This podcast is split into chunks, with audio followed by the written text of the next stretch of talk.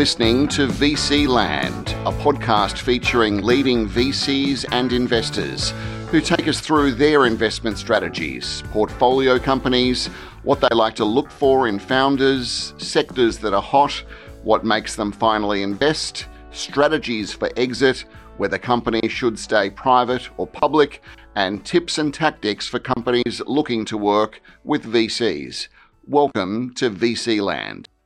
My guest today on VC Land is Carl Hartmann. Carl is a VC, he's a founder, an entrepreneur, mentor, advisor, he's a non executive director, the list goes on. He's a classic all rounder. Carl, welcome to VC Land. Thanks, Justin. Thanks for having me. Well, let's let's begin with your professional background. Perhaps, how did you get started in all of this?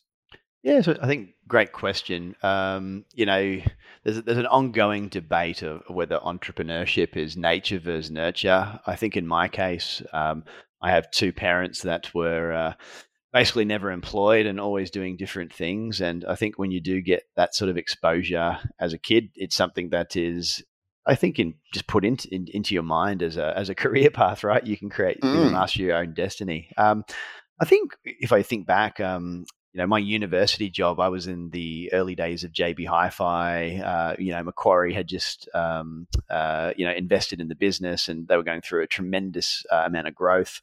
And I think just seeing that firsthand, um, you know, they went um, while, while I was at university, the IPO happened. Uh, you know, bought into the ESOP. Um, yeah. And, what were you know, what were you studying at uni? Uh, I did uh, business management uh, with marketing, and then I did uh, arts with psychology and international relations. And my logic with that is, um, you're always selling something. You need to understand people, and the future of business is global. So that was my logic in terms of That's, what I yeah, what, I like it. What yeah. what I focused on, but I think that little taste of um, in my JB days was, um, you know, you start to see the potential of what equity can do when you can buy in at 90 cents on an ESOP and sell for 20 bucks. And kind of wish you had more than a thousand dollars in savings in university, but hey ho, fun European holiday. Um, and um, I, I, think that the second piece is, um, I mean, that was where I got the inspiration for my first startup. So, you know, 20 odd years ago now, but um, back in the day when plasma TVs would just come on the market, um, they were selling for 10 grand. Um, at the time, I mean, JB was going for uh, basically uh, market share. So it was very manufacturer rebate led um, from a margin perspective. So mm-hmm. the long and short of it is the cost of shipping determined whether the sale was profitable or not. And I remember thinking at the time, it's just amazing that um, there was no system that could tell us accurately what the shipping costs would be and what are the subjective experiences that were possible and uh, whether that would be profitable or not. There was literally a piece of paper at the back of every store that gave a, an indication of, of what to charge the customer.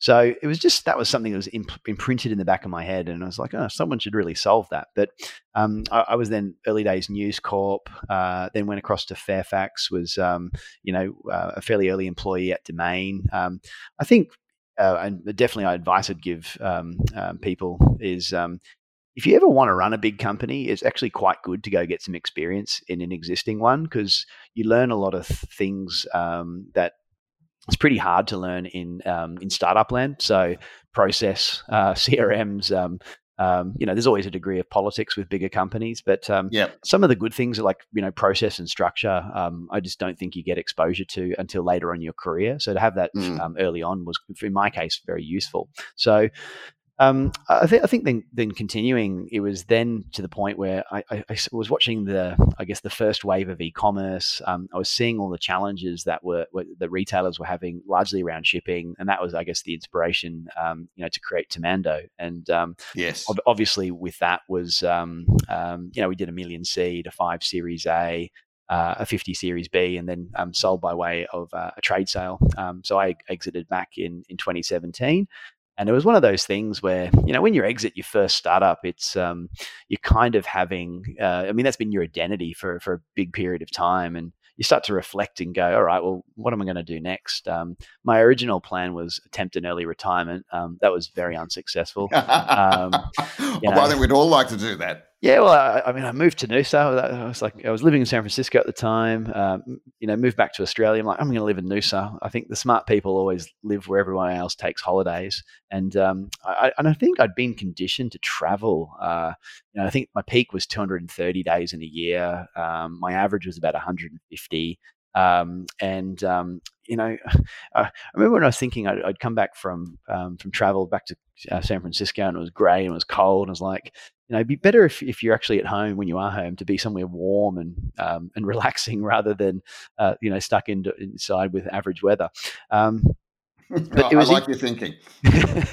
but it was interesting. So I think my biggest learning from the Temando journey was people. And um, look, sometimes I, we made hires, and uh, you know, uh, the, the, on paper they looked amazing, and they ended up being just terrible. Um, in other cases, um, someone that like you look at the resume, and you're like, I probably shouldn't hire this person. You give them a go, they, they end up being superstars. Yep. And I remember just thinking to myself, I just wish there was a platform um, that could tell me who, who I should hire, who I should fire, who I should train, you know, who's probably thinking about leaving um, and is a flight risk, and, and um, yep. um, you know, who, who is, um, you know, part of the family and will never leave. Um, and uh, it just amazed me. It doesn't matter how much money you spend on HR systems, um, there was nothing that gave that layer of intelligence. Um, basically, everything was just varying degrees of uh, of process management or data integrity. So you know, you go drop a a, a, a, a monster check with um, you know someone like an Oracle, you get a brilliant enterprise system, um, but it, it, still doesn't have like um, you know a tenfold increase of say some of the lesser ones in terms of functionality. It's just a lot more stable and structured and can handle bigger yeah. sets of data. Yeah. So um, so I guess that was the inspiration, um, you know, for founding Compono. Um, um, you know, myself and another guy I went to um, undergrad uni with, Rudy, and we knew we couldn't build our vision in a day. So it, obviously we kicked Shortlister off as our first.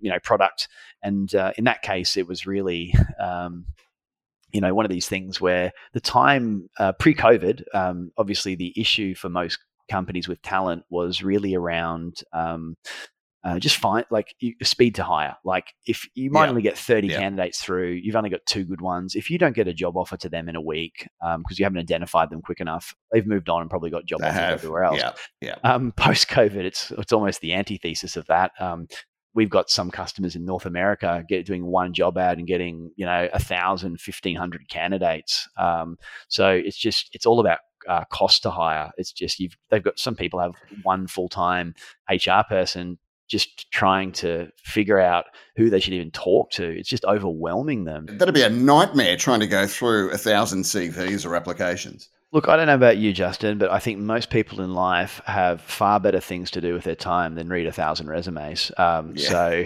you know, if you can zero in on the on the you know six to twelve uh, worth worth your time, um, uh, and worth your time in the sense that they're going to fit skills, qualifications, and culture, um, it just means that you, the rest of that can be spent doing things that are dollar productive for the business, uh, not pulling your head out reading yet another resume. If we go back, you mentioned before 2017 you exited Temando. Um, was that a hard decision for you as a founder who set the business up, got it going, was very successful in running it, and then obviously an offer came um, with the bright lights of potentially an exit? What, what what was going through your mind when you're weighing up the decision making process around uh, that transaction? Yeah, so I mean, we started when we did our Series B in 2015. Um, we, we went with a strategic where the view was to buy the business over 2017. So 2017 was more the conclusion of a process that was already preordained. Um, yeah, I, th- I, think from from from from my perspective, um, you know, your your role as a founder is to deliver value to your investors, and um, if the metrics uh, are that to give everyone a good return, and uh, and I, I, guess it brings the journey to a to a conclusion where everyone's going to have a have a, have a happy outcome. Um, you know, so it's about delivering shareholder value and wealth, right? So, uh, in in the case of this, it, it made sense, and um, and um, it was you know the the right thing at the time, um, and I think um, like ultimately it's a tricky one exits because um, there's no right or wrong answer um, mm. to be mm. honest it, i think if uh, we knew about the potential frothiness of, of what the stock markets were going to do we um, you know hindsight's 2020 we might have made some different decisions and um, I think that the hardest thing in retrospect was um, obviously we, we, we, sold to a strategic that um, then went in sort of a different direction with their strategy. So um, that's probably the hardest thing because once you hand over the keys, it's like it's someone else's to drive. Um, yeah, and that's it. It's gone. Part of you is like, oh, I just want to get in there and I, will do. I would do something different. That wasn't but, the um, vision. Mm. Yeah, but no, but but you know, you, you make you make your uh, I guess your decision, and then by then your your mind's moved on to the to the next thing, which in in my case was um, Compono and launching Shortlister, and, and then again with um, with Lyre's, and you know Lyre's similarly was um, something that was based out of um, you know just traveling so much, and you get to the point you do business in places like London, and and honestly, every meeting after four o'clock is at a pub with a pint put in your hand, and um, a warm pint too. Yeah, yeah, yeah, exactly. it's not as cold as it here is in Oz, and you get to a point where that um, you just can't drink that sort of quantity every day. Um, and it was interesting as I came back to Australia. Uh, another guy, funnily enough, went to uh, to university with. So um, yeah, y- University of Queensland deserves some massive props for uh, I guess building some good relationships, and you, you never know who, who might be a class classmate, you might end up becoming a business partner down the track, eh? mm. um, but um, Mark had been working on these prototype liquids with a view of sort of saying, hey, like, look at the, he'd seen all this um, data around declining alcohol sales. And um, I think his original thought was, oh, well, look, you know, we can bring products to market quicker than the big companies can, you know, almost thinking like a venture studio model. And from my perspective, I'm like, look, I, I, I am this customer. I wish this product would exist. Like, you know, let's put our heads together and um, and see what we can do. And we kind of birthed Lyre's out of, uh, I guess, this mutual conclusion that the world needed it. And um, it was just amazing to see. Um, it's probably you know it's the first time I've done a consumer goods company, but um, yeah. it's just been this absolutely amazing journey where um, I think going into it and um, you know, probably relevant, um, you know, to, to, listeners is I mean, the first thing I always like to do, whether it's my own venture or me investing in a venture, is I want to understand the addressable market. And it's something I, I give lectures at at um, at UQ um, a couple times a year. And just the most simple thing, I know it sounds cliche, but what's called a TAM SAM SOM exercise. Like, how big's the addressable market? What can you service, and what can you realistically obtain? And then mm. you look at something like um, Lyre's, and you've got this massive addressable market in, in beverage. You've got this growing um, subset of that being the non-alcoholic range. So, you know, a, a, just a, a, very aggressive CAGR right now on the back of the wellness trend. Um, so, this compound growth annually in the category is just exploding. Um, I mean, you go back.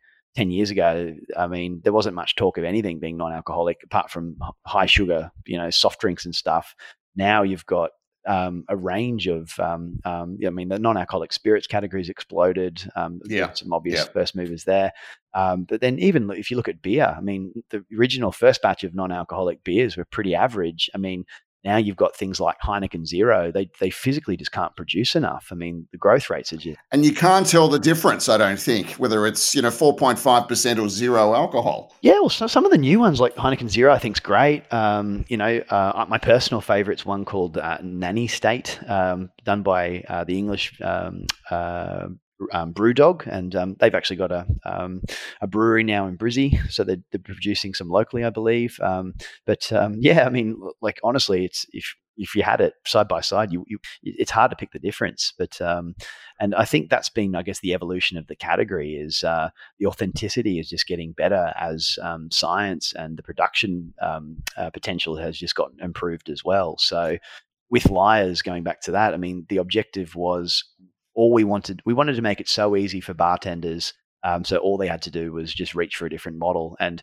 many of the incumbent entrants were trying to do new things with different botanicals and we're like you know everything we see says that the consumer doesn't really the, the mass consumer doesn't really care about that they care about having drinks they know and love um, in formats that make sense to them and be that being that either non-alcoholic or low alcoholic and yeah. the low i think uh, is equally as interesting because um, you know um, take something like an aperol spritz um, you know that's got aperol prosecco i mean that's a You know, it's I a high. them.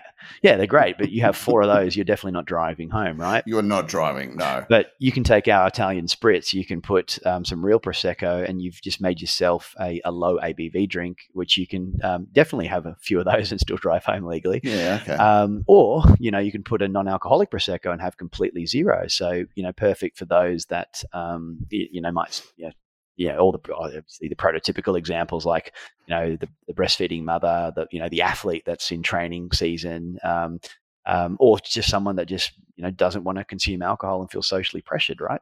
Yeah. Yeah. Okay. So put your investor hat on for a moment. You know, a, a, pitch deck slides into your inbox. You start having a look at it. What is what is your what is the Carl Hartmann checklist? What are you looking for? You've, you've already mentioned addressable market, but what are the, what are some of the other things that you're looking for that might make you interested and perhaps you know want to see see something uh, a little bit more? Yeah, I think the two fundamental things I look for um, the first is addressable market, which we've covered. Um, and then I think just probably wrapping that one up is is it big enough for me to care? Um, you know, because if, if the addressable market's not very big, well, then you need to execute like an absolute machine uh, in order to gain market share.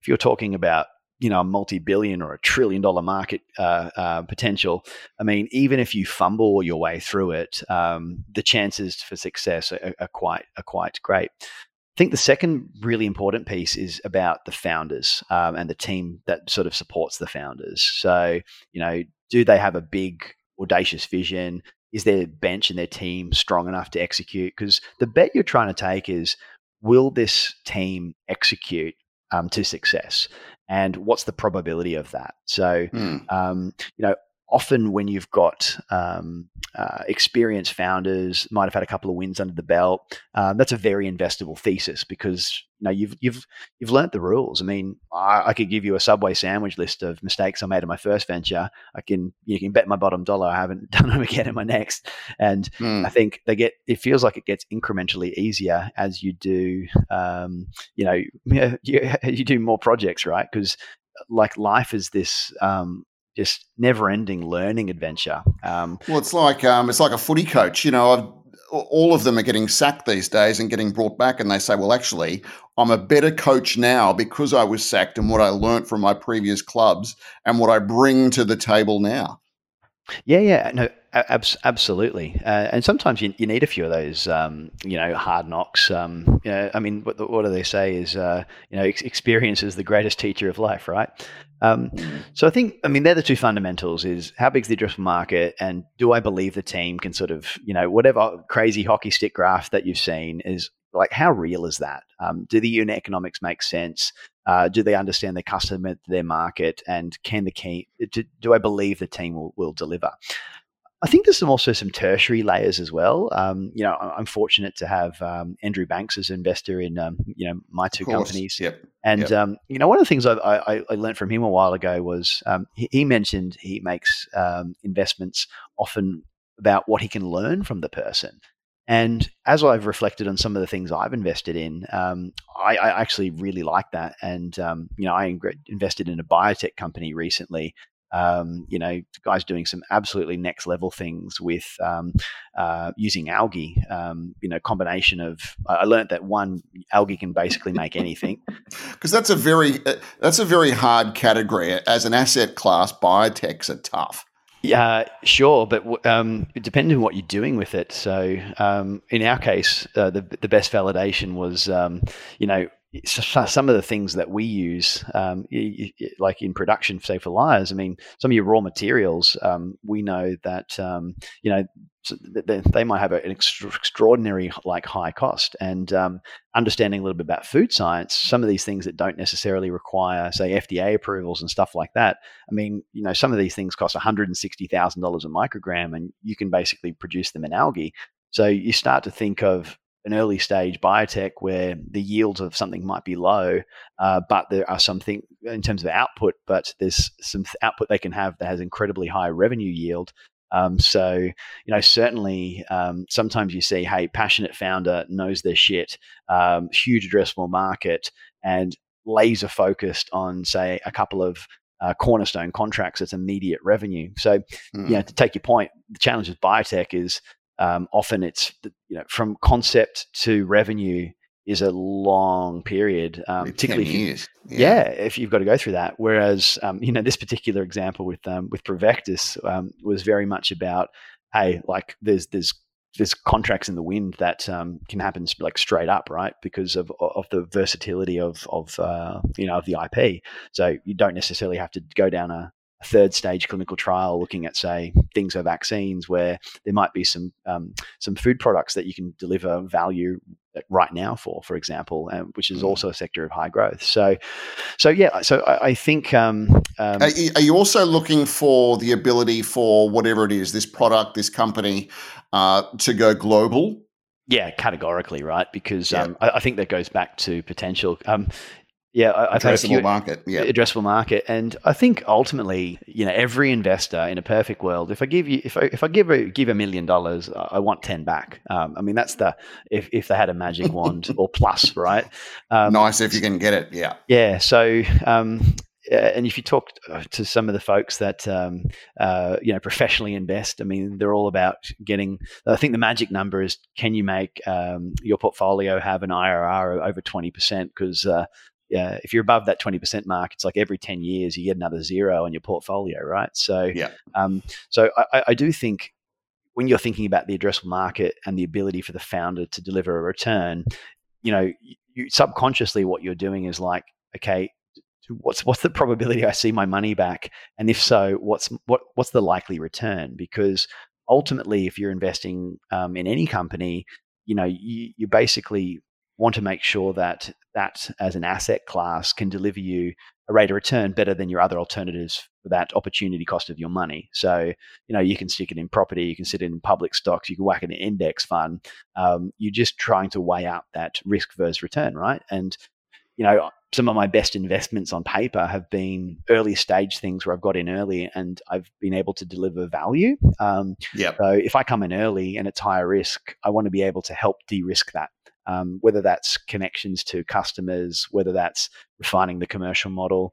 If it's later stage, um, you know, you're, buying into the metrics and the growth story, and you're, trying to pick where's it going to go. So, um, you know, I think case in point right now uh, in the current climate is, you know, is buy now, pay later. You know, is it a bubble or is this the next way of paying? Um, well, what, I'd be very interested in your thoughts on that.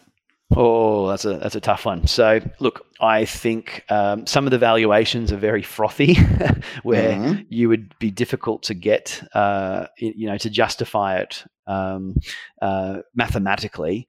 But when you start, I think the thing that I found interesting um, about particularly ones like Afterpay, where you know, I think in the first glance, uh, people were like, "Oh, it's lay-by," and then it's like, oh, um, but that'll just dilute, uh, and then the credit card companies will come back. I think the thing when I first bought some some afterpay shares was learning that um, uh, most of the clientele don't actually have credit cards, and it seems to be like almost uh, an alternate way of base payment.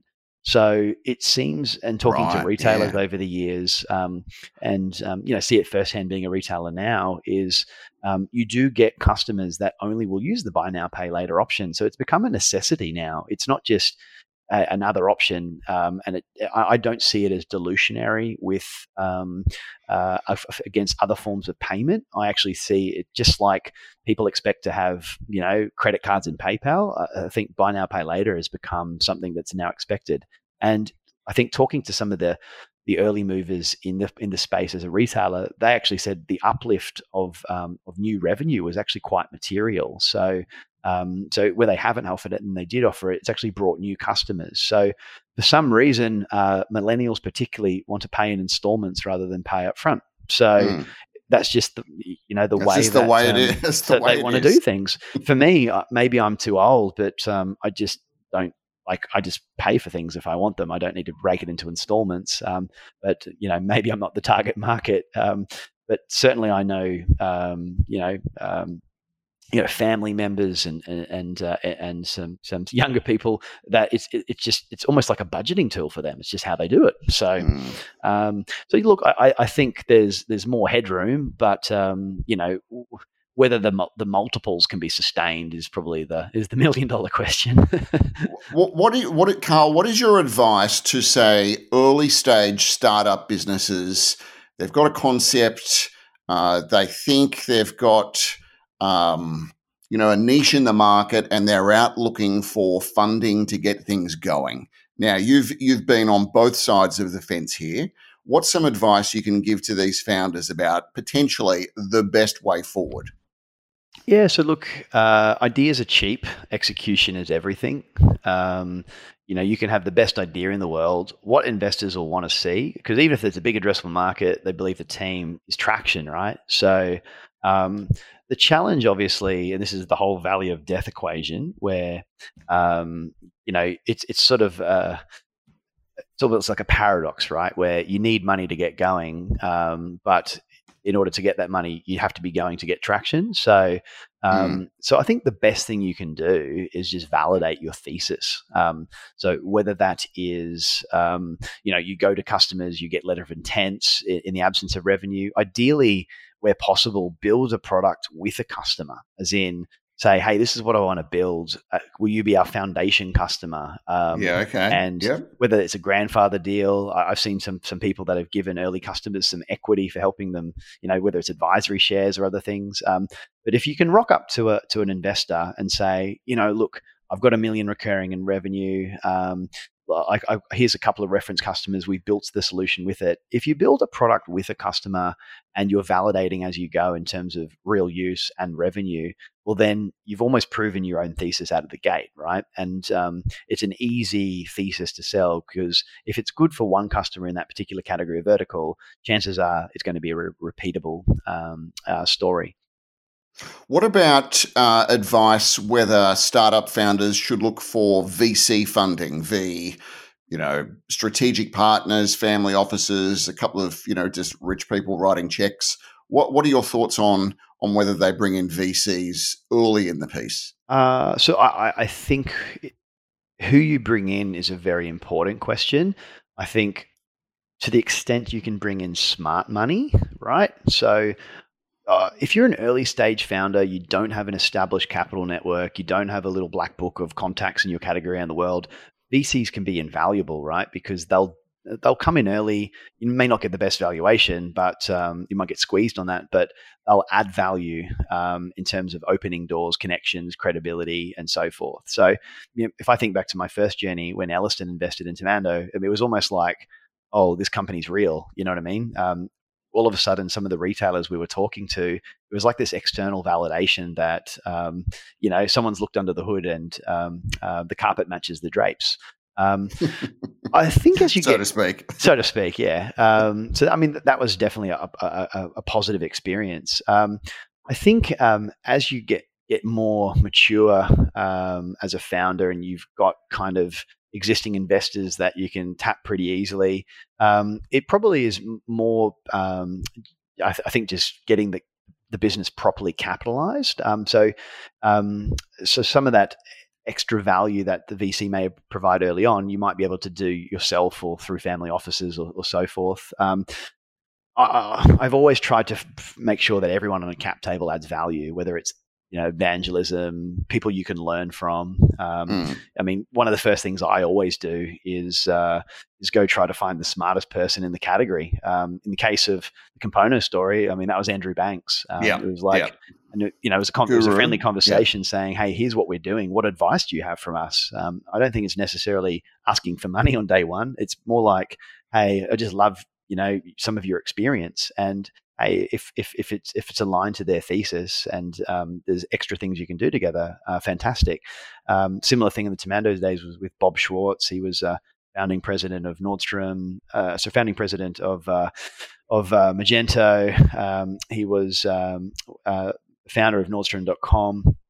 And you know, learned a, an enormous amount about building a brand and e-commerce um, from someone like that. Um, so yeah, I, I do think that if you can try to find interesting people that can join you on the journey, uh, that can add value that you can learn from. So I'm a big believer that you should always be learning from someone um, that's smarter than you, and you should always be trying to teaching the next people that come after you as well. So um, I was very fortunate early in my career that a lot of my early investors in my first venture were some of the, founders of, um, yeah, I guess, the first wave of business. And to the extent I've been able to pay it forward with other founders that um, you know come and ask me something, um, I'll I'll tell them, hey, this is what worked, this is what didn't.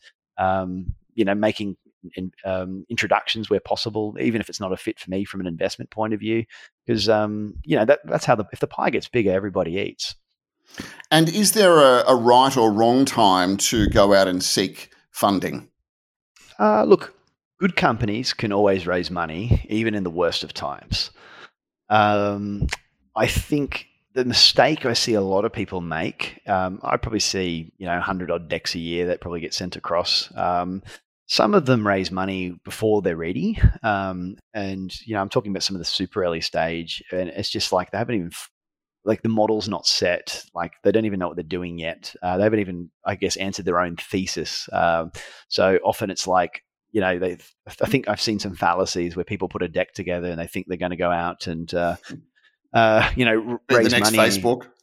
Yeah 100% and even worse pre-covid i mean i was seeing people like with not even a validated business model jump on a plane go to silicon valley thinking that they're going to raise money. And i can say look if you if you're an incorporated in Australia and uh, you have no US traction, um, you're going to be way better off finding friends and families uh, uh, locally than you are wasting time, effort, and resource going to the US. You just won't be funded. I mean, there's always an exception to the rule, but categorically, um, there are uh, just a different level of sophistication in markets like that. So, um, yeah, look, seen seen that mistake a few times. Um, different story where a you know thirty percent of your business is coming from from the US. You're over ten million in, in annual run rate. I mean, you'll be have a very successful uh, conversations with US funds because um, I mean you're going to meet their fund criteria and uh, and the growth makes sense. And different, obviously. Um, early stage networks seem to be quite clustered around where business. I mean, if you're already in the Bay Area, you've got a locally founded business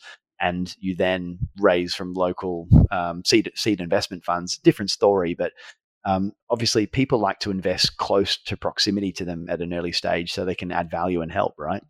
Well, Carl, you're a force of nature. Uh, we could talk for hours, um, but we'll leave it there for today. But I'm sure we'll get you back another time. Carl Hartmann, investor, founder, entrepreneur, all rounder. Thank you so much for joining us on VC Land today. Thanks, Justin. Thanks for having me again.